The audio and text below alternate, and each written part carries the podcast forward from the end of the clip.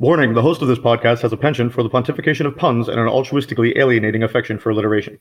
If you suffer a weak constitution or get annoyed easily, you may want to seek prior medical advice.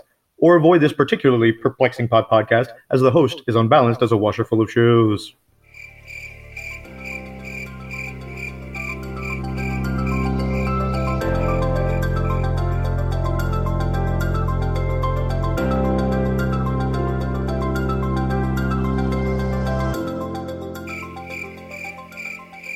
Right, so this is uh, the first ever interview for the Chronic Insomnia podcast, our inaugural. I'm sitting here with a good friend of mine, Patrick Muggy, uh, from my, my Marine Corps days, back 1st Battalion, 9th Marines. Why don't you introduce yourself? Tell us a little bit about who you are. Uh, my name is uh, Patrick Muggy. I go by Muggs.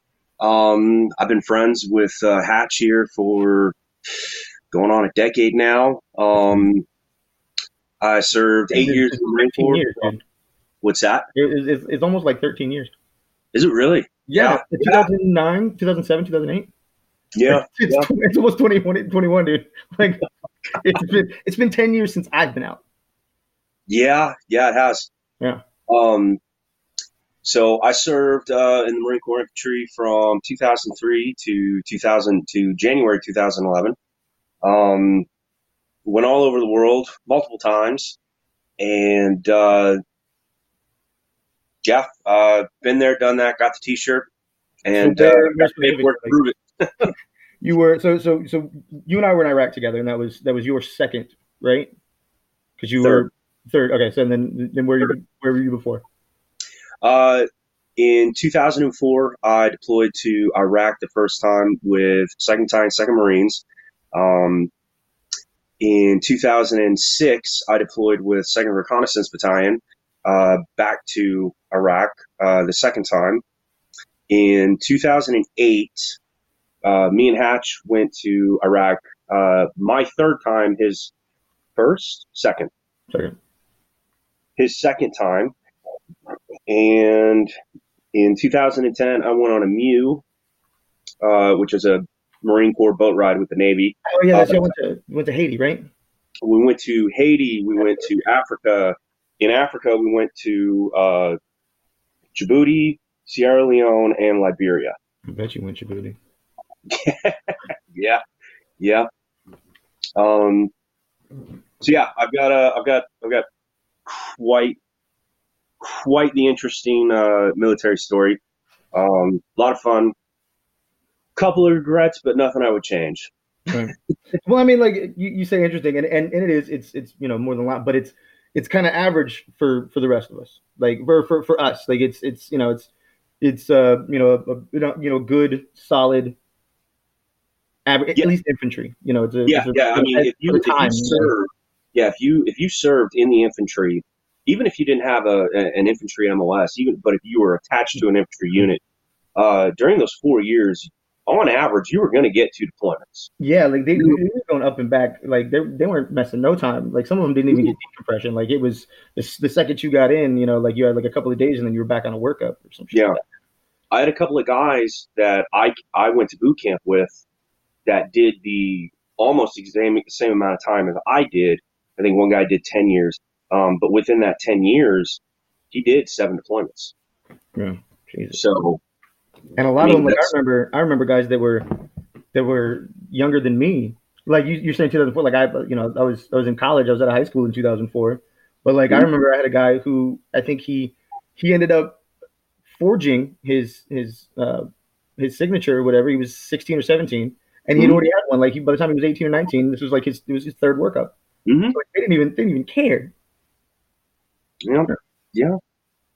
So right, so uh, let's let's talk about issues as far as you know. Okay. Um, so you're you're not uh, you- you're not a medical cannabis patient. You never, but you don't have a you don't have an issue like there, you, it's not that you're against no, it. It's no, just, no, no. yeah. I think uh, I I think uh, medical cannabis. Uh, if you can find the right strain with the right doctor uh, to treat the right symptoms, um, I'm a huge proponent of it.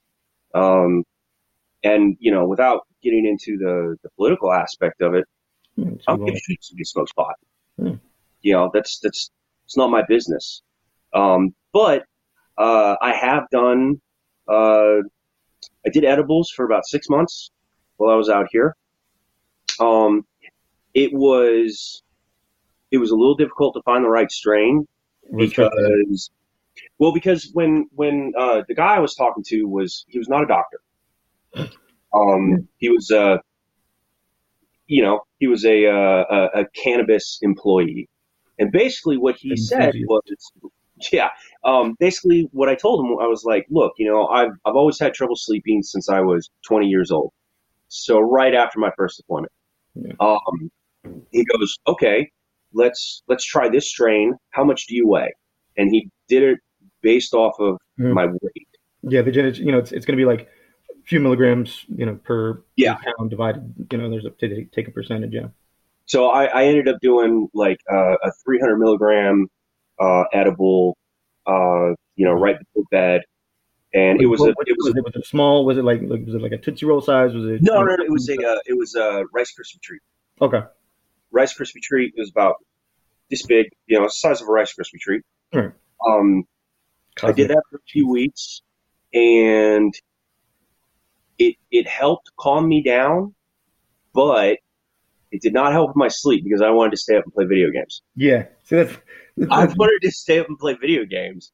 Um, so we we switched back and forth between a few strains. Um, I spoke to a couple of other guys. Um, they they suggested increasing the the dosage and hmm. uh, the delivery system. I yeah. I I personally don't like to smoke just because that it I have weak lungs. whatever fucking cookie flavor goddamn vape thing you have over there, you fucking hipster hypocrite piece of shit. um, but yeah, no, I mean that that makes sense. Um, and it, it's weird that he suggested edibles for sleep because the one like, and the one thing that, that gets people a lot, especially nobody that's ever tried it before, um, edibles edibles are insanely strong because people end up you know, they eat one and like, oh, it doesn't work because you're eating and, and people don't realize, all right, well, you know, this yeah. has to work it through my system. It's got to, you know, be broken down and then displayed to the blood. Mm-hmm. It takes about 30 to 45 minutes for everything. So somebody eats something like, oh, it's fucking worse. They eat a bunch of them and they go to a concert and, you know, then yeah. their eyes fall out of their fucking asshole. Um, I, it, it takes a while. It's weird for sleep. Like it's, that, well, he, you know. he told me to time it. He said right after dinner. So in between seven and eight, because I like to go to bed in between nine and 10. Because you're fucking seven um, years old well, yeah. the, uh, I, I, I legitimately think he was stoned, just trying to make a commission. Probably, yeah. Like, well, well, it's weird because they, they don't like here at Florida because Florida fucking garbage. Um, it's not like that, but everywhere else, it's it's it's tip based and stuff like that. Like it's not a it's not a fucking Lexus. Yep. He's not making like a percentage off of a Rice Krispie treat. He just he just you know a lot of, and that's that's the one thing that I've noticed in in even here, as shitty as it is in the in the industry as far as the bud tenders and shit. Um, like they're they're genuine. Like a lot of them. So mm-hmm. like he really he really wanted to find something that worked for you that that helped you know that helped you out. He was probably a little stoned. Yeah, he definitely he definitely wanted to help, but he really pushed me towards edibles just because I couldn't really smoke. And that's and, yeah, that's, that's a lot of things. Like uh, that's the one thing, and that's why you know it's the most versatile thing in the world. Not even just that, but it's one of the most versatile things in the world. Is because you know if you if, because uh, Birdie like my my well ex now, um, she's got crazy asthma, so we get mm-hmm. her the, the tinctures, and it, it you know it works. But she you know she wasn't had a you know had that kind of you know stigma of, of drug use and you know bad yeah. families and stuff like that. So she had an image. So it took four or five years of me convincing her. Um, and but she you know she's worked in the industry too, and and it, it really really works. Like she you know she won't vape and she won't do all any of the other stuff. But you know it's so as, as far as a legitimate actual you know medicine that you know, that's that's the thing. Like it, it can mm-hmm. because it can be broken down into an oil you can put it in absolutely everything. Well, shit, now they've they've got powder. They've broken it down into a powder, and they're continuing. I think we just found another two or three cannabinoids over the last couple of months. So it's it's it's crazy versatile. So yeah, like that would have it, it, makes sense that he'd push that because you know the not smoking and the different things like that, and because you're probably a little on the fence about it anyway, just you know the subject matter. But that's that's probably why. Is, is I'm because, you know, I'm I I, I want to be hundred percent clear. Uh, I'm definitely not on the fence about it. I think if if you want to smoke pot, by all means.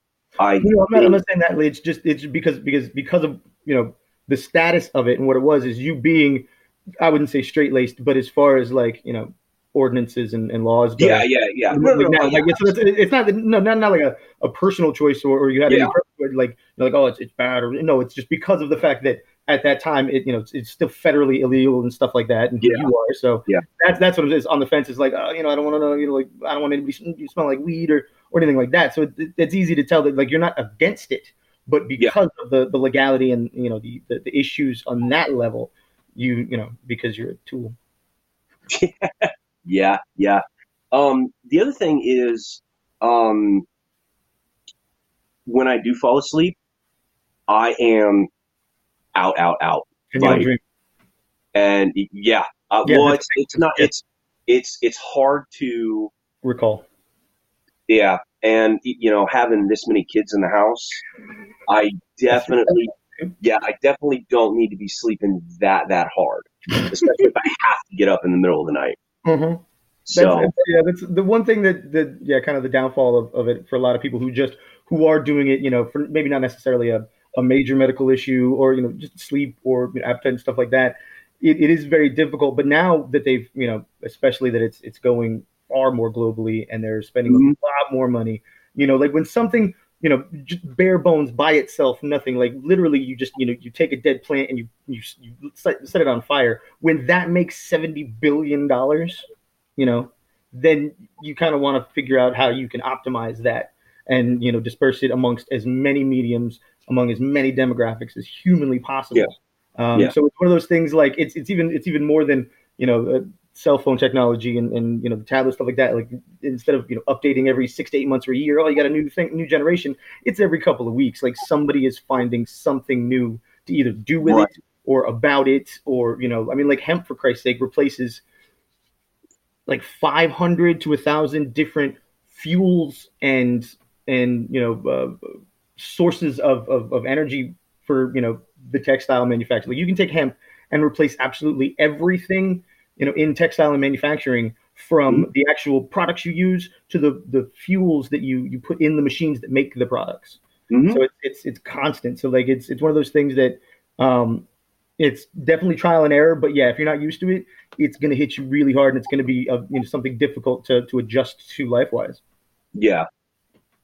Um, but it definitely, I mean, I figure, I think if I had found the right strain in the right dose, um, I definitely think it would have, it would have helped because I, I, it it definitely helped with my sleep, Right. I, you know, um, but you know, wanting to stay up until 11:30 playing video games is, I can't do that. well, yeah. See, the the a lot of that it probably was was you know because it takes for an edible, it takes a little while to kick in. You were probably kind of anticipating it a little bit and had Yeah. in your mindset. So for something like that, you know, like you may want to try a more either like like tincture based or capsule because then like because I remember we had we had this one place um, we did all the capsules and you know they came in uh, 1.0, 0.5, 0.2, you know 0.01 with terps, without terps, things like that, specifically so that you know if you needed it and you but you didn't want too much, like you didn't want couch lock or you know you didn't you know want to get you know crazy stupid high, you wanted to work, you could take it's like microdosing basically before Mhm. microdosing was a big thing.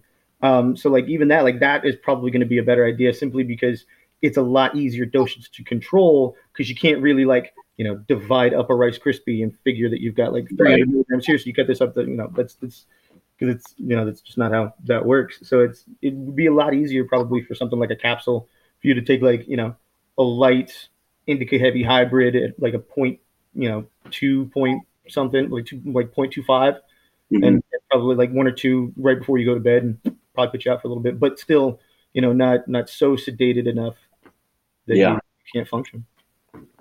So, um, but All right, so let's, let's uh, talk about asking about Yeah. what my what my actual diagnosis was. My actual diagnosis is a high level of PTSD stemming from the military, um, with a pretty heavy dose of paranoia. Not like schizophrenic levels, Mhm.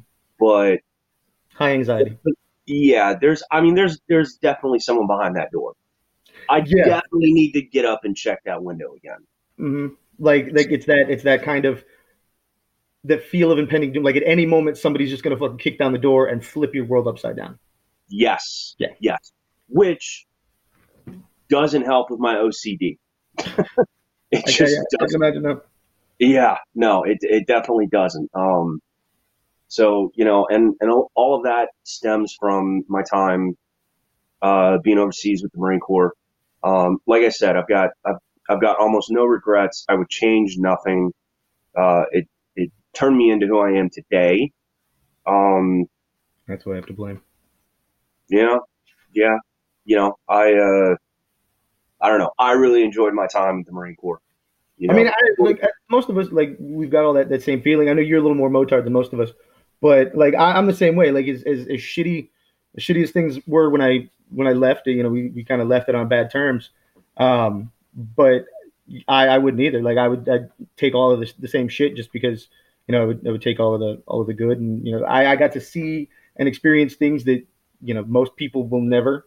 You know, I got I got to see the, the some of the more beautiful places in the world, some of the more uglier places, and and it really kind of gives you a perspective when you come back when you see the shittiest parts of humanity or you see the worst of humanity and come back. It it does at least make you a little more appreciative of you know uh, the sunrises and yeah, having a having a family and and, and stuff like that. And that's the the problem with that is because I was actually I think um, Weinberger posted something about um, you know uh, you come back and, and it's they're soft like and it's it's just ridiculous. And then I was talking with him and, and Ramy on the thing. I was like.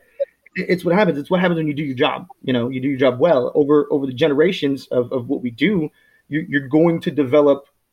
You know, when when you spend your entire life and you, you've got an entire generation and generations of, of, of, people devoting their lives to making sure that you don't know strife and hardship and struggle mm-hmm. you're going to raise you know children who have never known strife and hardship and they're going to be soft. So it's, it's the double-edged sort of, of, of service and stuff like that. And it, i think it also kind of it divides us from them as well because we we're kind of like you have no fucking clue you know like you should be thankful. Like like really like your internet is out. Really you know your back hurts because you've been standing at the counter all day. Shut the fuck up. Yeah, yeah uh, your, your starbucks order got fucked up so exactly. you're being depressed be like oh she called you joffrey instead of like shut the fuck up. Yeah like come on grow up a little bit so would you um, would you say like would you say that a lot of it is, is specifically just you know like like like in country or the kind of general lifestyle of at least at least infantry like the general lifestyle you know back in the rears is, is a little traumatizing as well.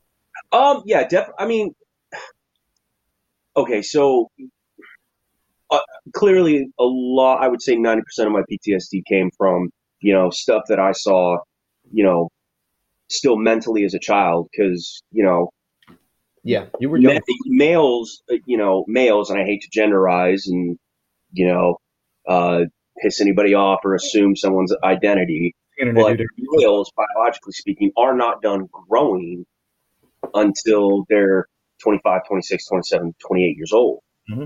You know, my very first deployment, I was 18.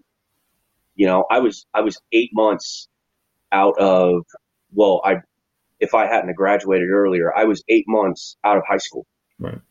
And I went overseas, and I went overseas during the parts of the war that that was the, about. the initial push, yeah. Yeah, so you know, it was you know, that was that's where I would say most of my PTSD comes from is my first two deployments. Um but you're right, you know, being in the military in and of itself uh can be kind of kind of traumatic. And it can but that trauma can be it can be useful. It can if, if, you can if you can harness it. If you can, you know, if, you, know, if you take a kid, you know, straight out of school, who's like you said, never known strife, never known struggle, never never missed a meal because mommy and daddy both had good jobs and you know there was no issues going on at home. You can turn that kid into a hardcore, you know, person who can take struggle and appreciates you know. You know, yeah, exactly. Appreciates how he grew up because not only is he going to be forced to do stuff that he doesn't like and pushed to his limit and everything else, he's going to meet people that didn't grow up with the lights on 24 7 that may have slept out on the street more than once because there was issues at home Right, they're there because they have. And, yeah, he may have grown up with mommy and daddy doing hardcore drugs in front of him and his baby sister. You know, uh, that can be traumatic. I think it can also be extremely useful. Well, now, in, in the sense of like, you know, point A to point B purpose, but after that's done, that, that use, then, you know, unless, unless you have a support system or unless you have, you know, the will, like it, it, it does tend to just destroy, you know, once, once you're out. Like I know, cause a lot of us are like, well, what the fuck, you know, all these life skills and all this shit, and it's the only thing I know right now, and you know, all I know is because you know, it's it's it's very difficult to, you know, unless you get lucky or unless you you stick in with some sort of it, like like Gunny White's doing the the, the private security and shit like that. Like he's doing all mm-hmm. that, that organizing and stuff, which is which is great. But he would be the type of person that without that, like he, you know, he'd end up being Jayville Ninja. Yes, we've had that discussion. Yeah, it's a we've actually had that discussion. if he doesn't, if, if, he doesn't have that you know, like a lot of us, if he doesn't have that goal on his chest, like he not, can't, he can't. I mean, my it's the same thing with my dad. My dad is seventy five years old. No, sixty five years old. Um, he's getting he's getting forced into retirement from his third career, not third job, third career. You know, he he retired from the airlines uh, a few years back, uh, and in 1997, he retired after 26 years in the Marine Corps. Hmm. So, you know, he's getting forced into retirement now because he can't sit back and enjoy retirement. Yeah. So, so what do you think um, as far as like your opinion on the VA? Like, I know, I know. For me personally, I don't. Well, you know, we got, we got to. Tell you what, no, you know what? I actually, I have an answer that that is actually going to surprise you. Okay. Okay. Mm-hmm. The VA is a federally mandated, privately funded, mm-hmm. unorganized, understaffed entity mm-hmm. that for 20 years was not used properly. And then 250,000 of us, me and yous, get out and we're told go to the VA. Now, all of these issues that the VA has had for decades, decades, this shit did not happen overnight.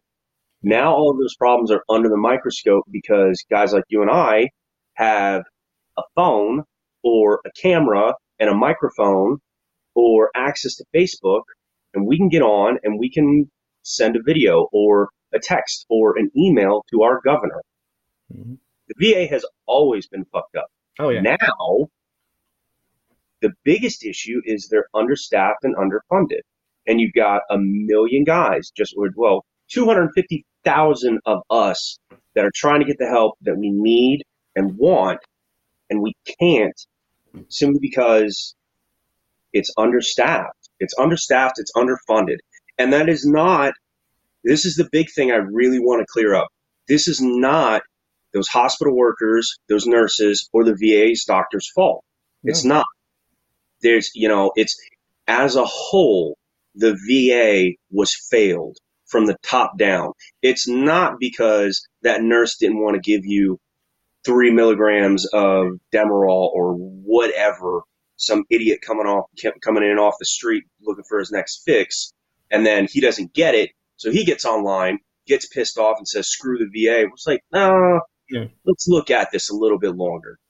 Um, I I have a lot of respect for the VA, but I know that there are a lot, a lot of issues that need to be fixed. But it has nothing to do with the VA hospital. It has no, everything to do with it and and that's that's the problem with it though. Like it's it's when the government says all right this is what you have to do and this is what needs to be this is what is expected of you but we're not going to hire anybody and we're not going to like you know create uh, a system for for for you know economic stability within the business. No like this is what you have to do. Here go do it by yourself but you have to do it it's fallen told. Like it's the same thing. Like it's, mm-hmm. it's you know it's and and i agree. Like it's, it's one of those things i was actually i was talking to somebody about this before because um, you know the the um, the federal government and the, the, military opened up CBD use for um, active mm-hmm. service So they've got that, and this is a concept that kind of that, that kind of like hit me and, and you know why nobody thinks about it before is like I was talking about the, the versatility of, of hemp and cannabis.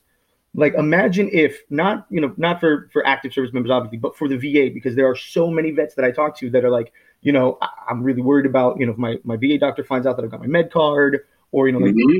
all this yep. stuff back and forth about it. Can you imagine if the VA said, all right, you know, like we're we're we're autonomous and we're voluntary, so fuck you guys. We are going to start to at each of our facilities with all of our, you know, with with patient volunteering, you know, help and support like a collective or a cooperative, like they do everywhere else. It's the fucking vertical integration. Sorry. Um, um, started growing hemp and cannabis. All right. So think about this.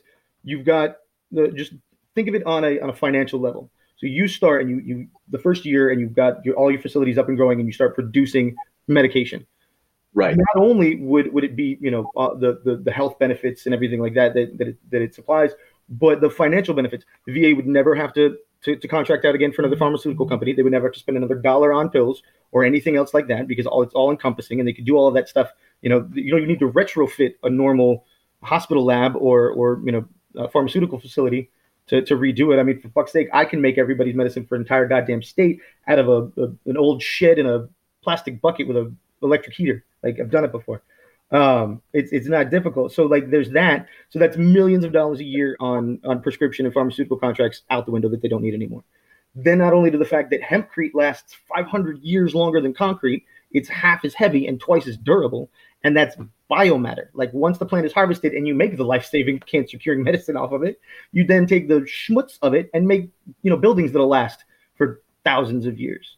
You know, and the the, the fuel, the heat source, the you know the, the hemp the, the textile so you've got fabrics you've got ropes so not only do you have things that you need but you also have things that you need to function to make the things that you need out of mm-hmm. one solid plant that takes you know anywhere from unless you autoflower because people are lazy you know it, takes a month and a half two months to to you know do this this plant harvested quickly so you've got your medications that save you millions of billions of dollars over over the years on on prescription. Right, right, right, right. right. Got, you know, like you can build new housing facilities for the homeless veterans. You can build new uh, uniforms, new clothing. You know, the, the the Wounded Warrior projects, the you know the the, the foundations for the, the children of you know the vets that die in countries and stuff mm-hmm. like that. Like like one thing could not only just and then it would you would solve the opioid crisis running rampant through you know veterans and, and the military. I don't want to. I don't want to put my tinfoil hat on, but I have my own feel. I have my own feelings on the opioid crisis. Oh, and it, was, it was manufactured, but I think it was it was manufactured that they got out of control. I I think it was a couple of guys at the very very top that were very very greedy. Oh yeah. And, well, that's the way it is. Like if you if you look at because a lot of people don't realize this, and a lot of people don't know this because because the government's sneaky. Um, in Florida, uh, Rick Scott, the, the, the former Governor Moby, um, who wrote the who wrote and designed the um, the unemployment system for for Florida, the, the online the UI that, it's nationally a joke. Also, because initially in 2012 we had a vote, and it was no 2014 we had a vote and to put Amendment Two in the in the books, and we lost 57 to 43. We had 57% for yes, and it was 43% no, and it still didn't pass because democracy is 60 40. Um, but it was because it was close and he he shot it down and he spent the next two years rewriting the amendment because 90% of his constituency is is pharmaceutical based like that's where a lot of his his background comes from. And florida having a very high demographic of octogenarian residents is sustained between tourism and the pharmaceutical industry. I mean like outside Uh, you know a, a mile out from my house there's a strip of doctors' offices and you know pharmacies, and there's three management clinics. Exactly. so management clinics. Yep. What happens in everywhere else is because there's collectives and cooperatives, and that is a group of patients get together with a group of growers, then get together with a business owner, and they form a business. And then, like when I was when I was working in Washington, I got my recommendation. They were like, make a copy and and put it in the grow room where you work and that adds an extra 12 plants to that to that growth. So like you've got 10 people, they put their recs up, you know, you, you've got a couple hundred plants over the week that you are legally allowed to produce, and that then becomes you know your, your revenue service, and that's how you sustain your business, yep. and that's how you support the patients in the community, collectives and cooperatives. Florida's got vertical integration, which means everything that you sell, you have to do in house by yourself. So you have to, to to propagate it, cultivate it, harvest it, process it. You have to pay for all the labs. You have to pay for everything to get tested. You have to do all the extractions in house, all the labeling, all the packaging. If you want to change your labels, you have to refile and completely go through the whole process. Like if you want to change one letter from a black letter to a green letter, you have to pay the fees and go through the whole process, and it could still possibly get denied. To open up a business, it's about seventy thousand dollars right off the bat, non-refundable.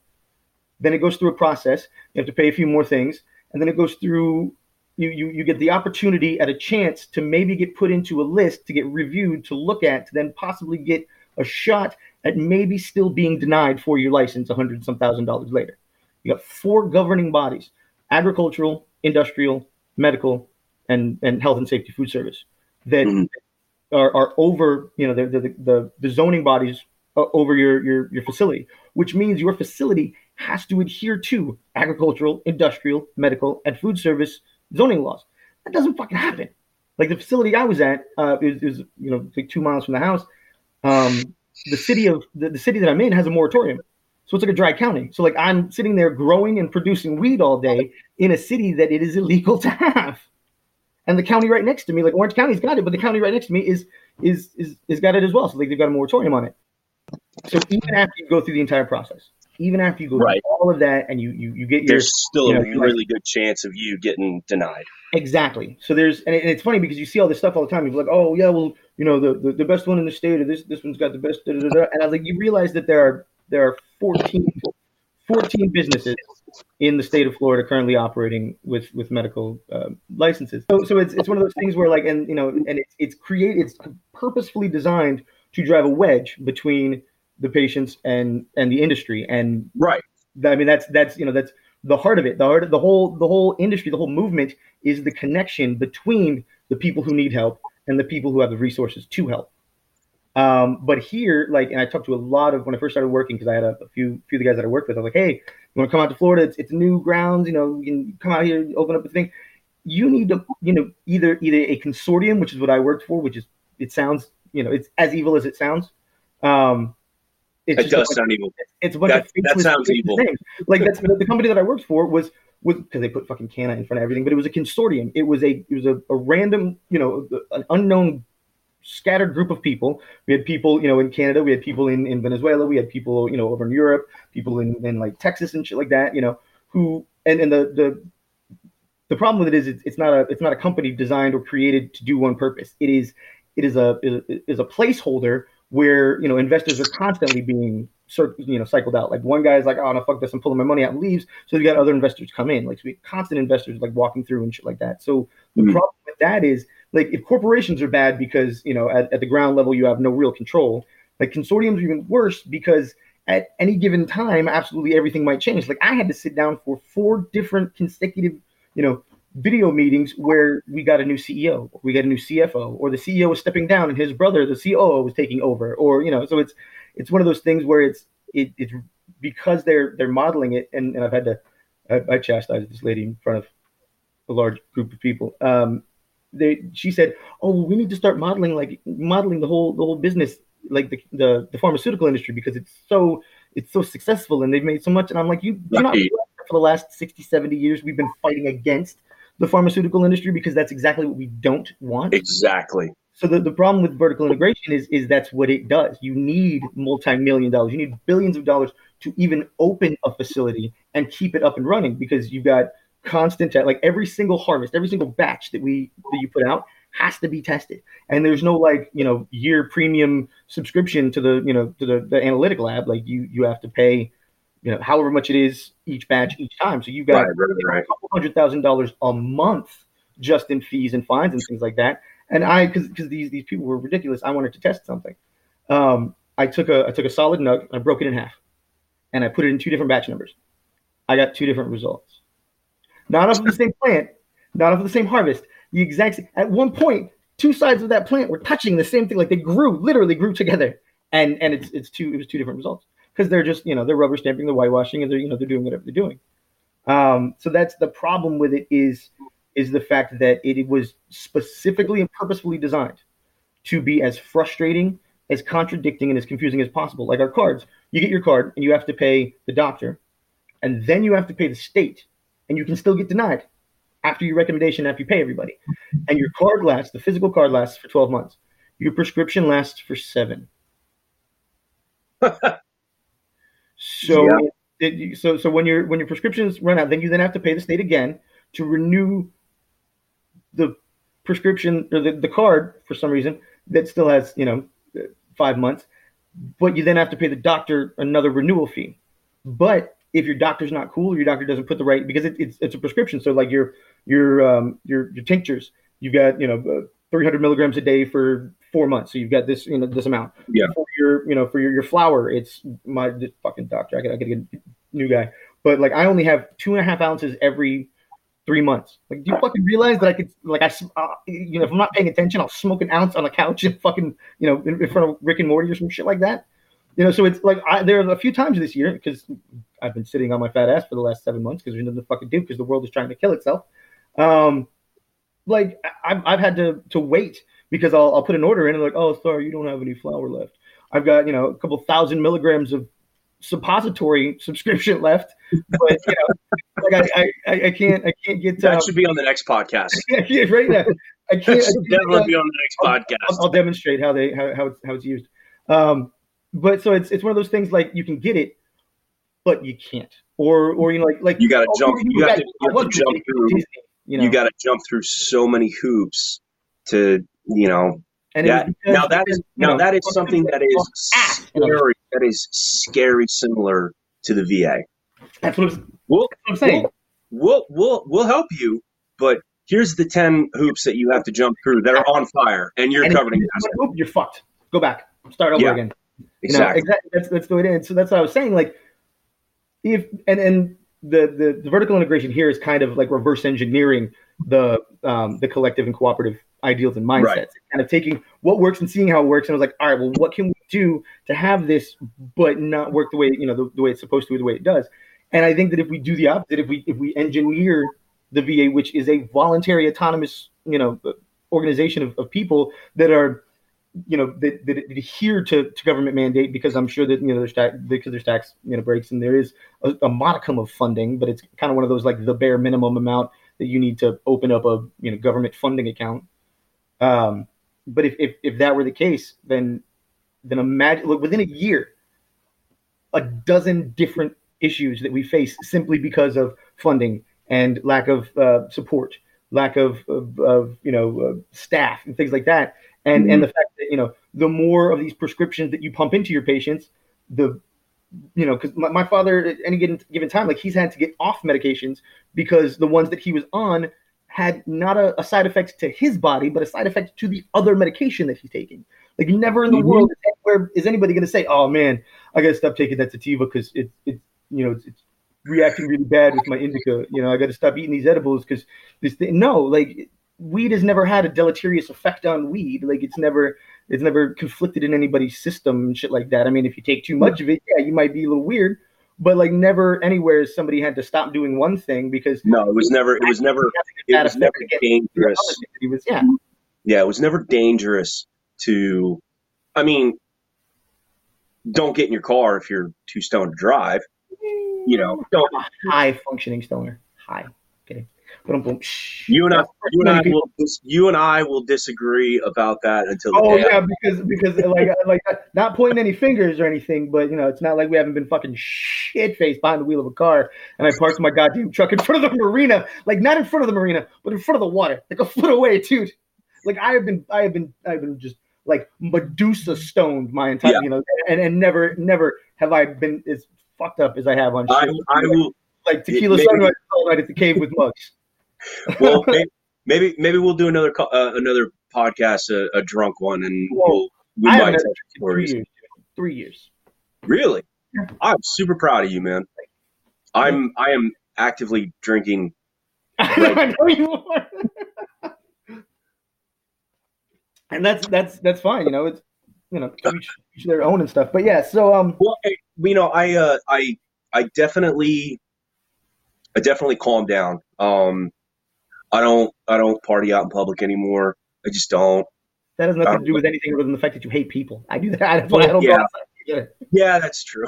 Um, so yeah, like what what is what as far as as far as like you know, what the, the worst things that you see, or something that you know that that, that can that could easily be you know either resolved or just something that you want you know kind of everybody that they may not be aware of or they may not know um, you know like people see uh, you know something and they, they they get a bad image or there's a stereotype of something you know as far as as far as people with ptsd like like you know um, we're, we're not angry we're not pissed off if anything else we're, we're a little more scared than everybody else just because i i you know just like in every like with everything else that hollywood has fucked up about the military.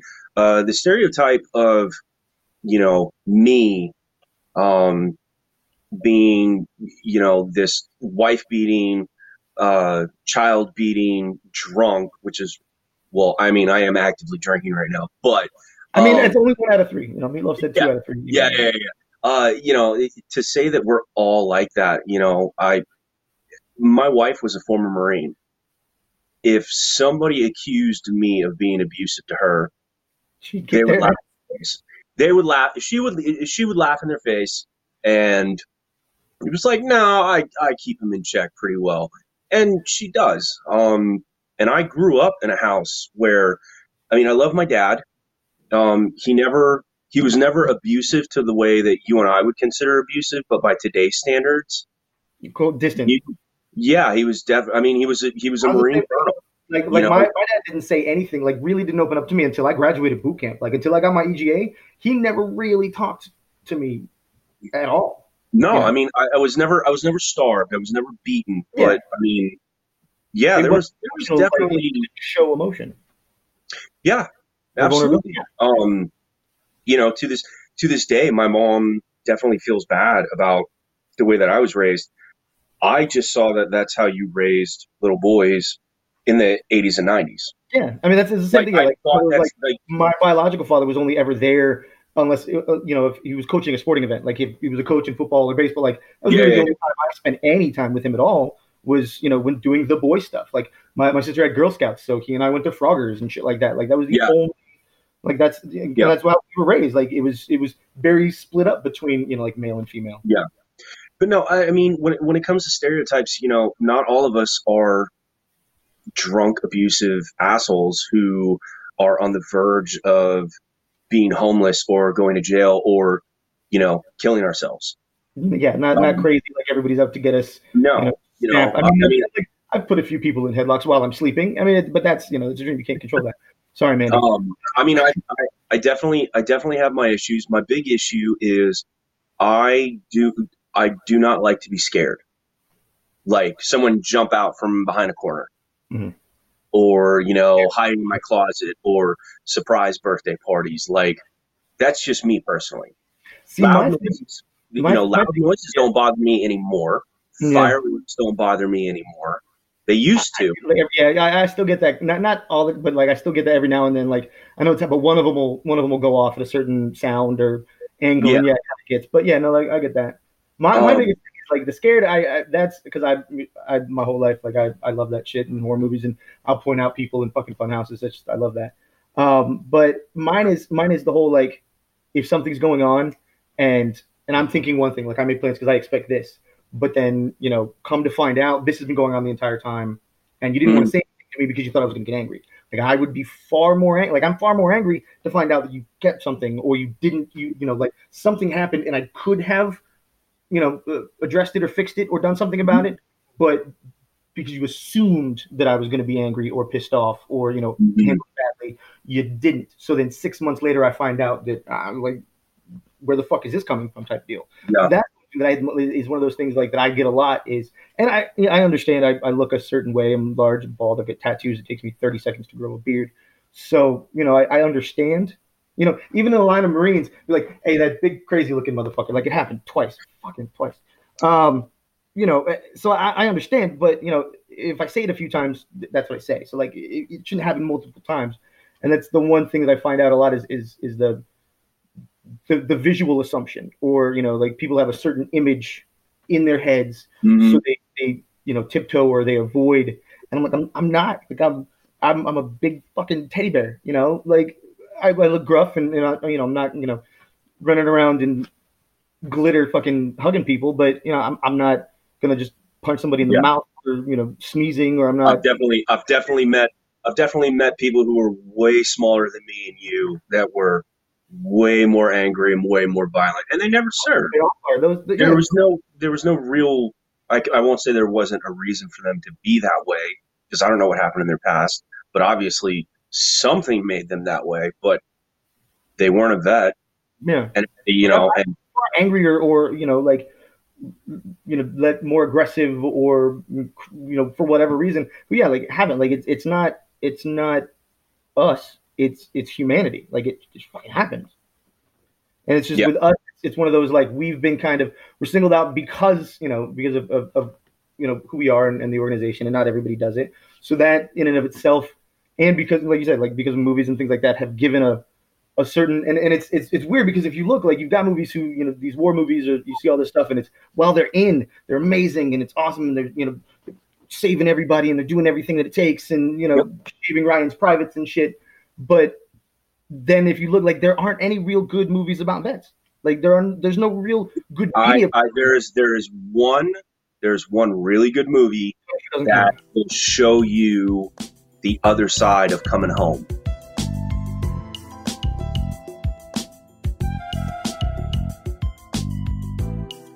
American Sniper will definitely show you the kind of and now it doesn't get because I because I've I've met Kyle and Kyle was a Kyle was a drunk and he was arrogant and he was kind of an asshole. He was never abusive to his wife or his kids. I'll never believe that.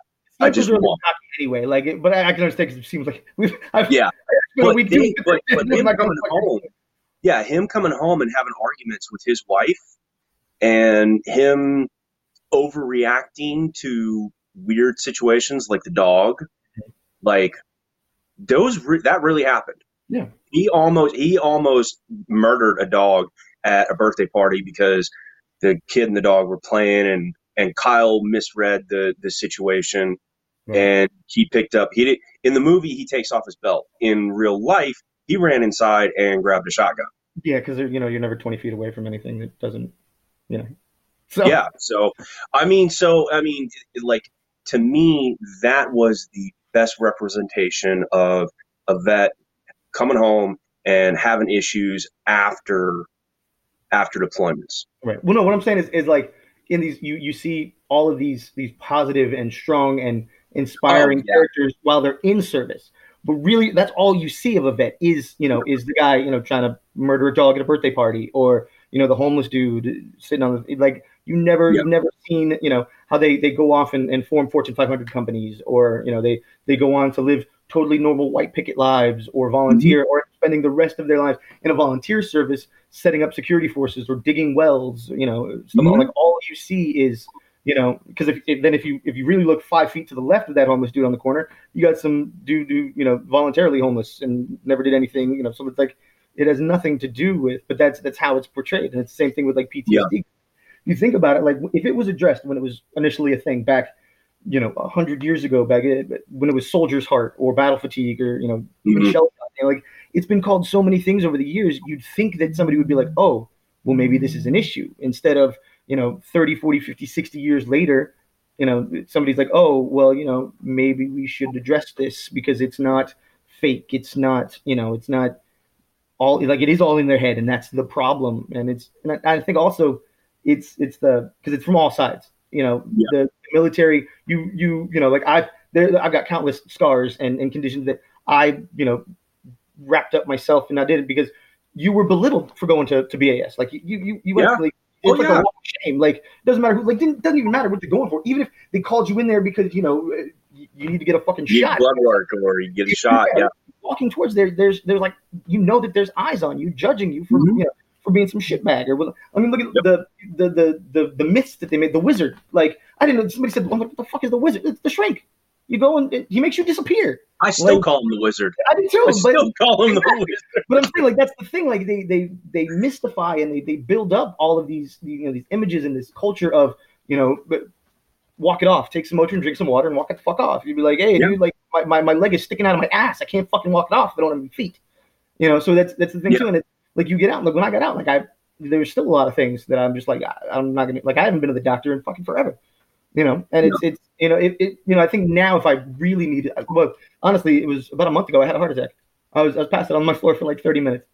Um, you it was my first one. I'm proud. I, am proud I made it to 34 before I had my first heart attack. um, but you know, like, and my, she was like, you know, you need to go to the hospital. I'm like, I'm, I'm alive, right? No, we're good. I'm just gonna go to sleep. Like, you know, so it's it's one of those things that I, I think, you know, and it, it's happened a few times. Like, I would have to leave, be be unconscious, and someone would have to take me, you know, yeah. into the hospital before I actually go and say, you know, and and this is this is a lot, you know, too that I'm gonna be doing. Like, you know, this will probably the, the, first time that I've actually talked about, you know, any of it and, and you know, all the, the stuff that went on and shit. But like, it's one of those things that, yes, I understand, you know, that they can't help us if we don't say something, but we a lot of times say something with, you know, with our actions, the way we do stuff, instead of sitting down and talking about our problems, you know, like we're to be very self-destructive or, you know, punch yeah. a mirror or, you know, drive our rice rocket 300 miles an hour away from Jayville PD.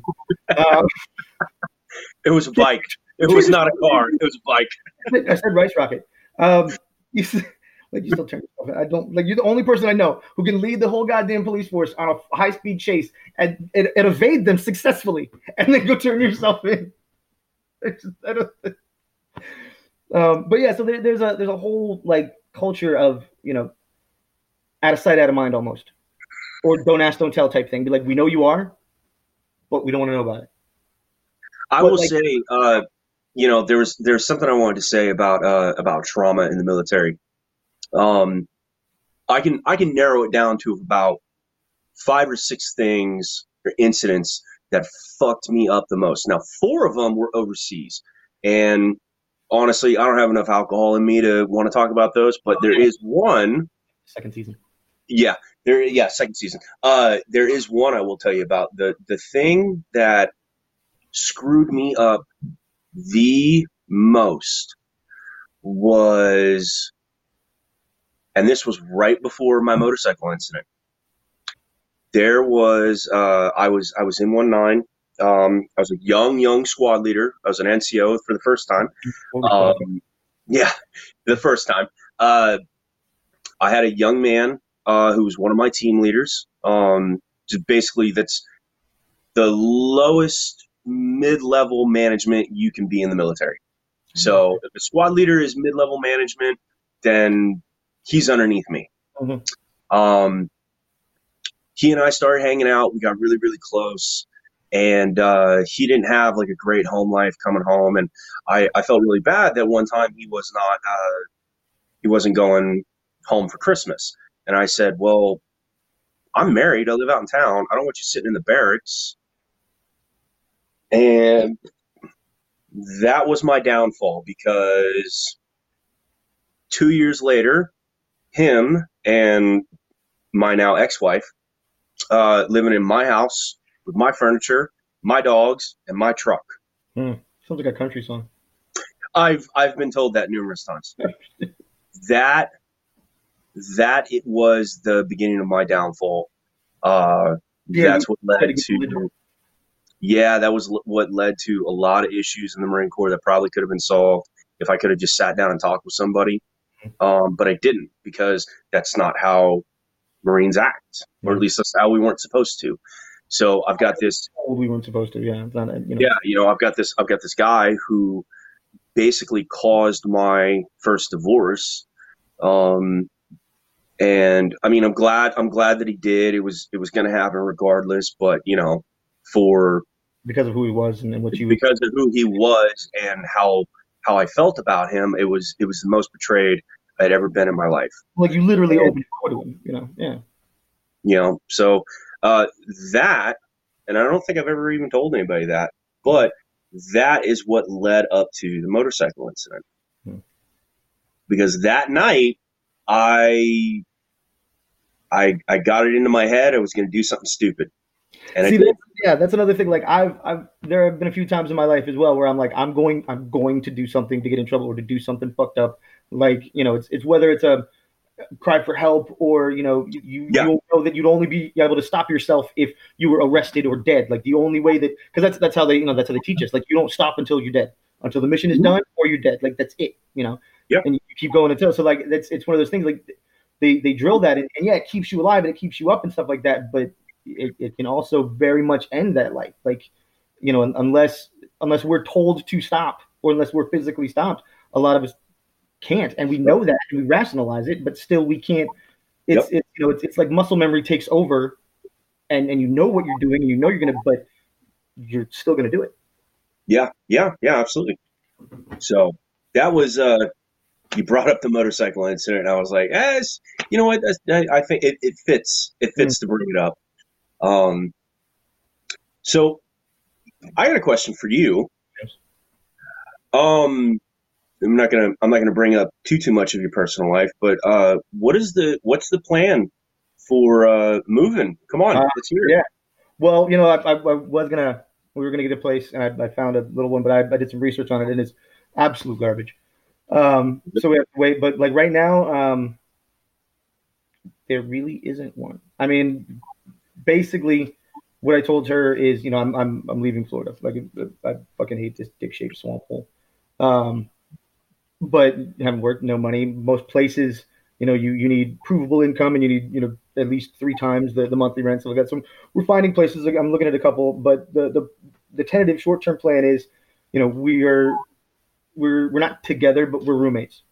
Um, and it, it, a lot of it is is because you know she it's it's because of the you know because of the PTSD. It's because of the, the way that I am. Like I you know I don't show affection the same way that other people do. You just don't. Mm-hmm. Like you know what would you know you know outside observer would think would be you know insulting or abusive, but it's, mm-hmm. it's not. And like and I'm not physically you know any any way like that. But I I am. She she's had some shitty boyfriends. Like she can't really get past it, and it was it, it, it made things worse because she was treating me the same way that that you know she was treating me as if it was the like the, the same like I was right.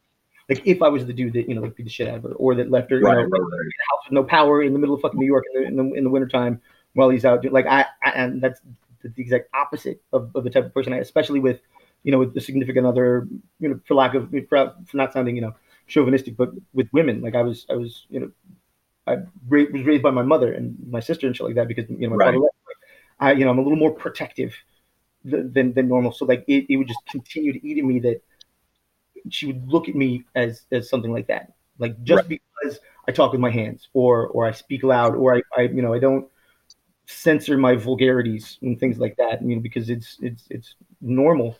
Um, so it's it that's you know it, it kind of all fell apart and, and shit like that. But it's well. Um, but yeah, so it's it's gonna be you know we're gonna move into a place and you know kind of play down how many people and, and stuff like that because I'm just gonna save up and, and leave. So like we'll move into a, into a new place, and then within a couple of months, you know, I'm gonna leave, and you know she'll take over the, the lease or, or or whatever. So that's that is now. But like right, you know, right now I'm, I'm looking at places, um, but I don't, you know, I don't want to get into anything you know too serious because I would like to, you know, if I'm, if I'm gonna go back to, to Washington or or Oregon or something like that, like got yeah. job offers there, so I, you know, I'm, I'm trying to to balance all of that plus you know everything everybody else is dealing with as well. Um, yeah. On the on you know on top of the fact that every time I look out my kitchen window, there's a fucking for sale sign in my house that I didn't put there and I had no no control over. You know, um, we just we had to we had to go out for like an hour um, Thursday because somebody wanted to see the house. So like we had to you know do all this. So in the middle of all of that and everything else, then my wife decides to end our marriage because you know it's, I'm you know, we've been stuck in the house and she's she's got to get out. And I'm like, come on, you know.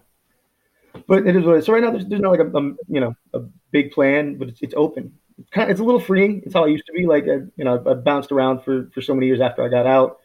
Um, you know, like I still have shit packed up from when I packed up from when I left North Carolina, just because yeah. I moved. Like when I when I lived in Washington, it was the same thing as like in the, like in the barracks. When I lived in Washington, I lived in eight different cities in like six different houses over yeah.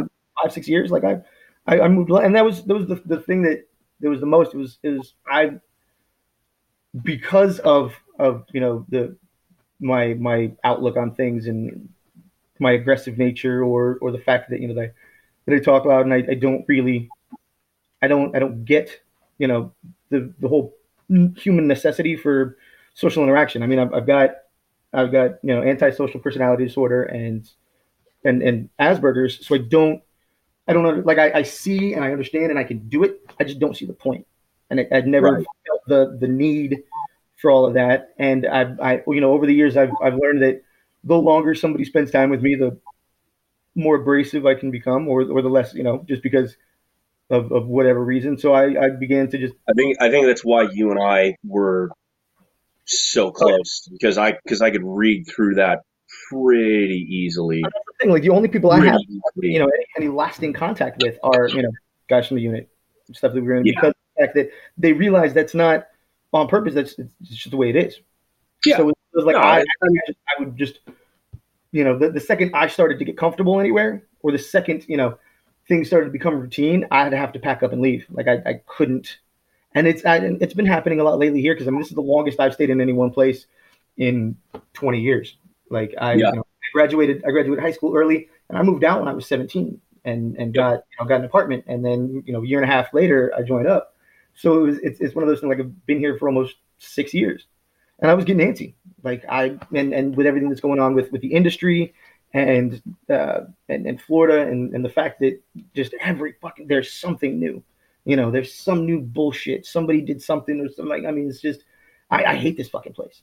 And it was it, it was a little bit of the fact that you know like I left Florida 10 some 15 years ago to, to get away from here and had to come back and you know I initially I came back because my mother said that you know my dad didn't have much longer, but that was six years ago, and he's still alive. You know, thank whoever. That's cool.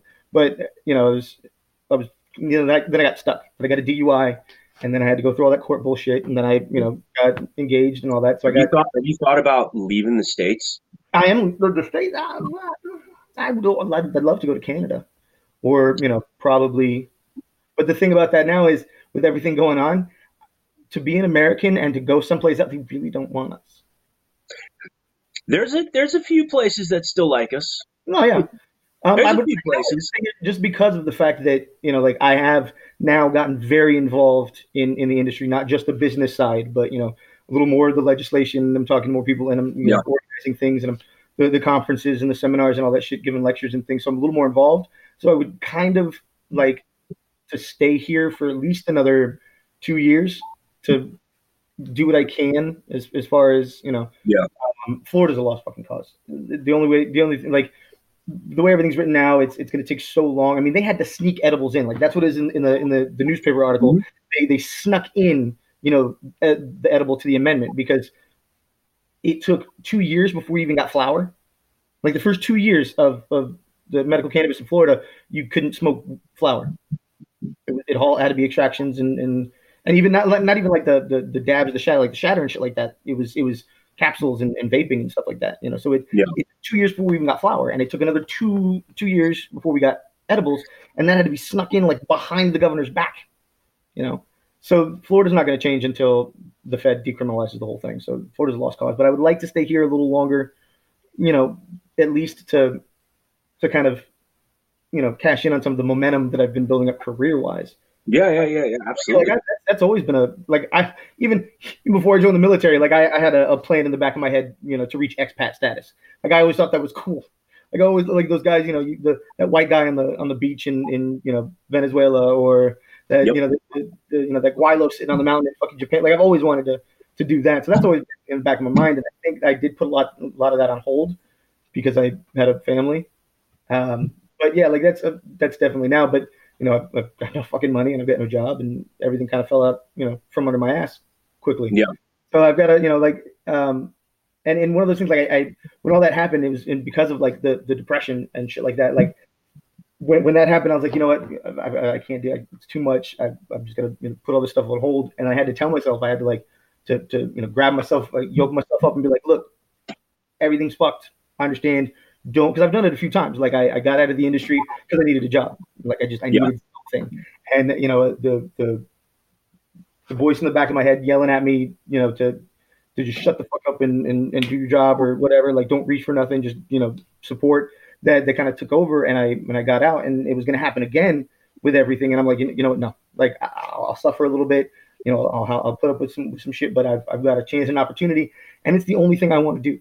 Like it really, I'm, I'm good at it I've got a I've, I've got a you know a decent amount of experience. I've seen a lot of interesting things. You know, between my my culinary degree and the military service and you know the years in retail and, and the years in the dispensaries and stuff like that and the different places that I've I've worked and I've learned, you know, I, I have a lot more to offer than than most. And I'm not gonna spend the rest of my life as, you know, fucking assistant manager at a goddamn candy store. Right. But, but so it's I, I you know, it, it did it, it took a lot to to kind of overcome that. And there were a few times over the last couple of weeks, you know, even with everything going on, I was just like, you know, I just, you know what, I don't even, it's not going to work. What's the point, you know? But I, I kind of had to to push myself a little bit um, to to keep going. But that's that's happened a lot, and a lot of it is the fact that like I I can I can survive. I'm fine. Like I've been through shit. I've been through what like I know that I'll be fine physically. You know, I'll, I'll be here, and it doesn't matter. And it's one of those things like instead of going after what I want, I'm just adapt and overcome. I just take what what what yeah me and and deal with it and, and make do. And I'm fucking tired of making do at this point. Um, so I mean, there's there's nothing right now, but it's it's kind of one of those, um, you know, like there are houses in this neighborhood that sit up on sale for, you know, there's a, there's a house down at the corner that's been pending since February, and it was on sale for a month, like six months before that. There's Yeah. It's been you know it's been up for for almost a year. So it, it's one of those like everybody's saying, oh, you know, it takes forever. Taking like I, I understand that, but it could also be tomorrow.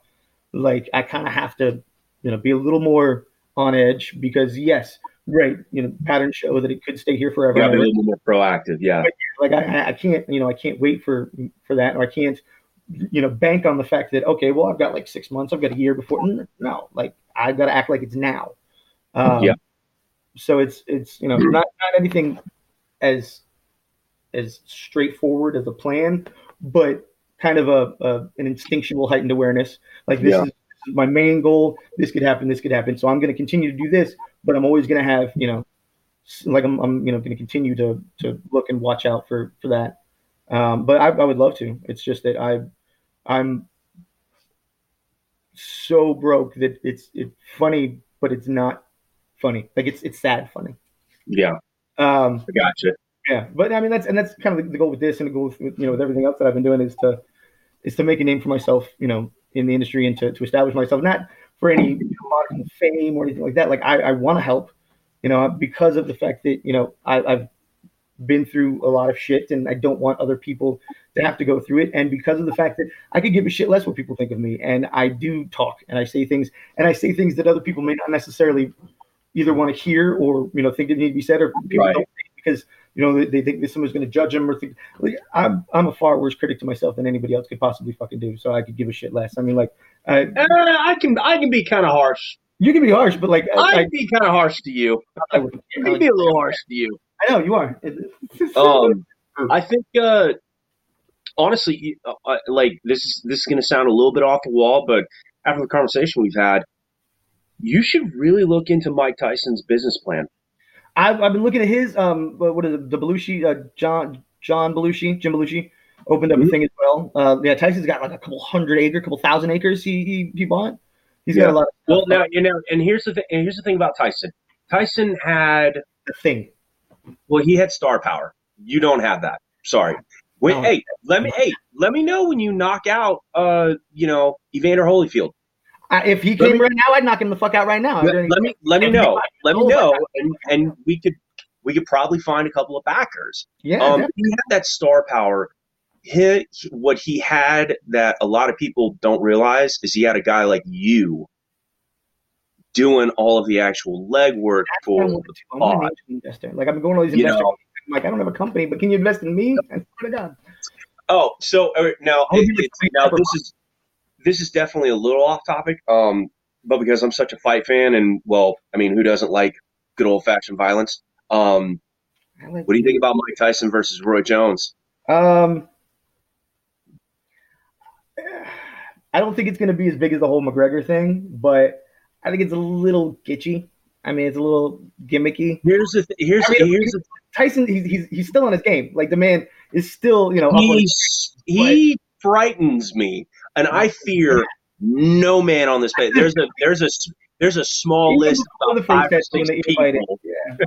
There's about five or six people on this planet that I'm actually afraid of, and he's at the top of the list. Yeah. And Roy Jones Jr. Knows how to dude, he knows how to box in a way that nobody else knows how to box. Think about it. Like, if you think where he came from, his fame, and how long he's been in, he created a certain style of boxing that nobody really realized at the time. It was because it was him. But if you look at it, there are boxers over the last generation or two, and you look that are a Tyson yep. style. So it's it's the same thing with like Bruce Lee. Like at the time when he's doing it, nobody realizes that it's his own thing. But as you then see other people emulate or people begin to to train and you know to, to fashion yep. their styles like that, then yeah. So that's that's one of those things where like it kind of subconsciously becomes a, a not a force of nature, but a a universal you know universal truth or universal you know consistency. Yeah. Is, you know that that yeah like and, and he created Tyson, a style. Yeah, Tyson, somebody. Tyson is coming out of retirement, but Roy Jones Jr. just had a fight like 18 months ago. Mm-hmm. He's still fighting over in Russia. Um, you know, he's a Russian. He's a Russian citizen. You know that? Yeah. Yeah. Yeah. He's a Russian citizen. Uh, I think the the big joke like two years ago was uh, oh the the kid from Creed, Michael B. Jordan. He yeah. he was he, they they talked about it on uh, the Rogan podcast about how uh, Michael B. Jordan was like, oh, if I could box anybody, who would you box? He was like, oh, right now, um, Roy Jones Jr. And it's like, are you out of your fucking mind? I mean, you know, maybe it's, it's the age thing. Maybe he, you know. yeah, I, I, think that's a lot of a lot of those. A lot of the, the younger generation, they think that oh, because, you know, they, have got something to prove, and it's, it's a name, so they're like, oh, well, you know, I'm young, I'm you know going to take over this. And he's still going to whoop your ass, honey. Like uh, he he more than whip your ass, man. He he just he might end your acting career.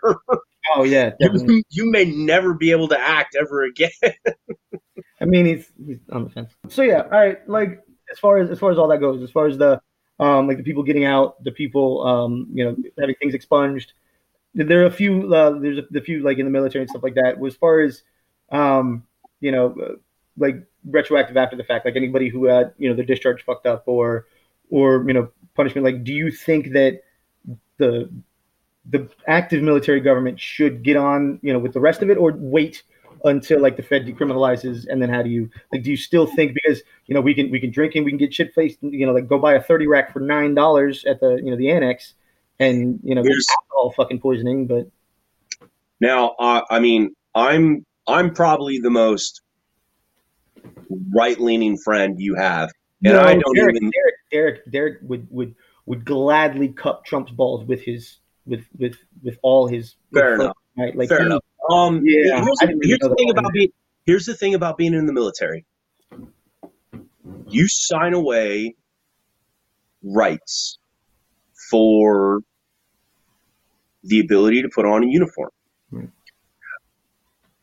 Whether or not you're willing to do that, that's completely up to you. We are not a conscript military, mm-hmm. meaning you don't have to you don't have to join. I think once you sign on that dotted line, your ass is government property for however many years you signed up for. The military is a federally mandated or federally organized arm of the United States government. Hmm. Until it becomes decriminalized, I think you're just kind of stuck with doing what you're told. Right. Well, then, what about decriminalizing? How do you think after after that? Do you think they should they should just open it up? I think, no, I, no, no, no, I, I definitely think uh, if there were, you know, within reason, because you don't want to be reaching back 30, 40, 50 years to, you know, fix Grandpa Jim's DD two fourteen. Um, but if there was some kid who got booted and 18 months later it's now federally decriminalized and the military catches up, yeah, I think not only should his DD 214 be fixed, I think he should have the ability to reenlist. Now, do I think pot should be legal with military members? It depends. It depends. It depends. It's the same thing because I look at pot the same way I do look at it as I look at alcohol. Old, you fucking say pot. You're so fucking old. I'm like I'm like two years older than you. Barely. Um, I look at I look at weed and you know cannabis and everything else the same way I look at alcohol. Not as loving. I don't. I don't think there should be uh, a magic number at which alcohol is legal.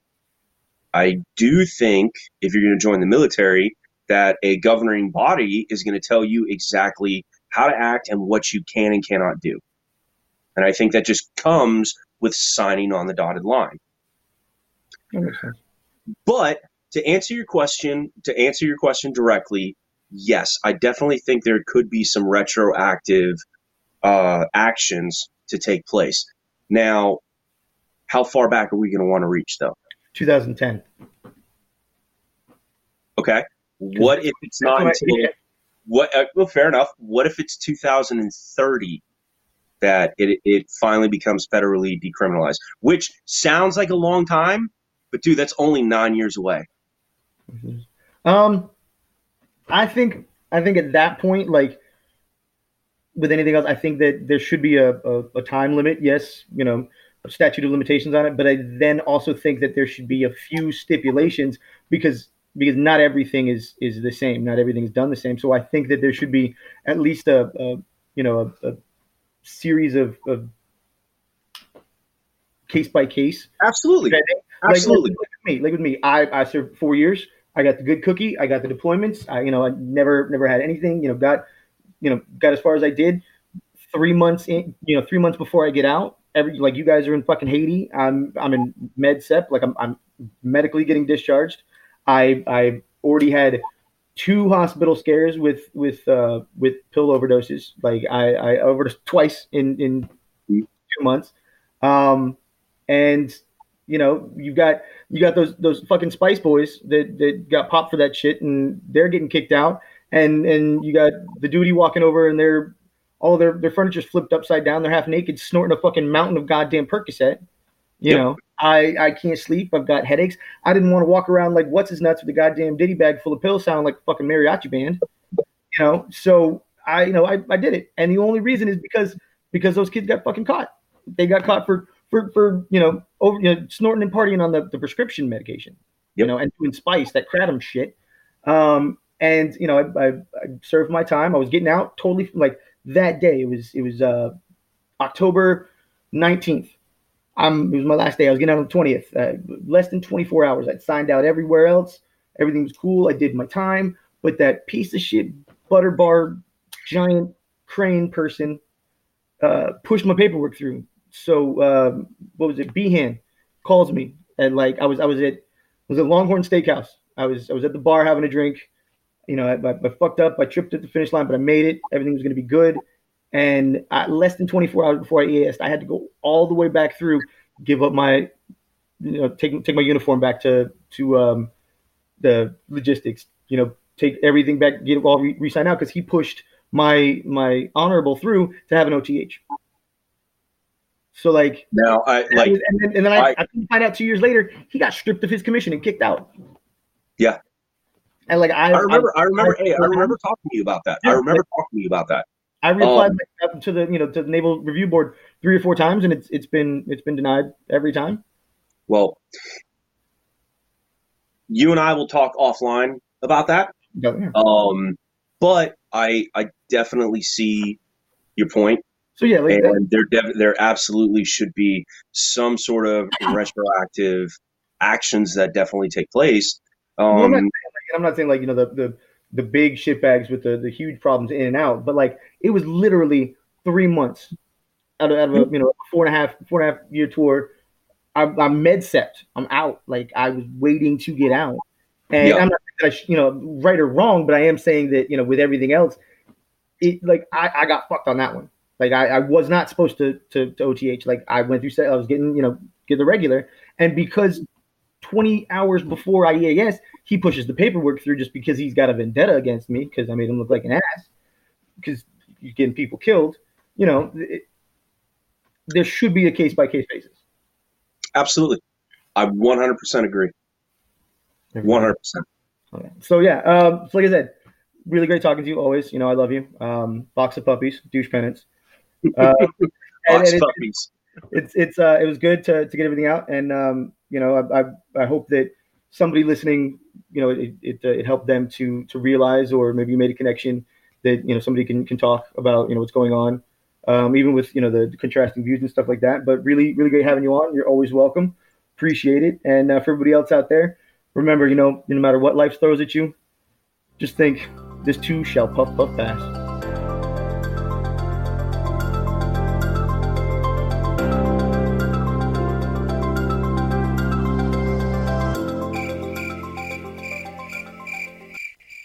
Thanks for listening to today's show. To check out more great cannabis podcasts, go to podconnects.com. Here's a preview of one of our other shows. Hey there, my name is Leah Babrudi, and I'm the founder and host of Chicks podcast, where I discuss cannabis, psychedelics, and other natural medicines. I not only interview people who use them as treatment for different conditions, but also the entrepreneurs who share their knowledge on how they built their businesses. If this sounds interesting to you, give my show a listen. I'm sure you'll learn something that'll surprise you.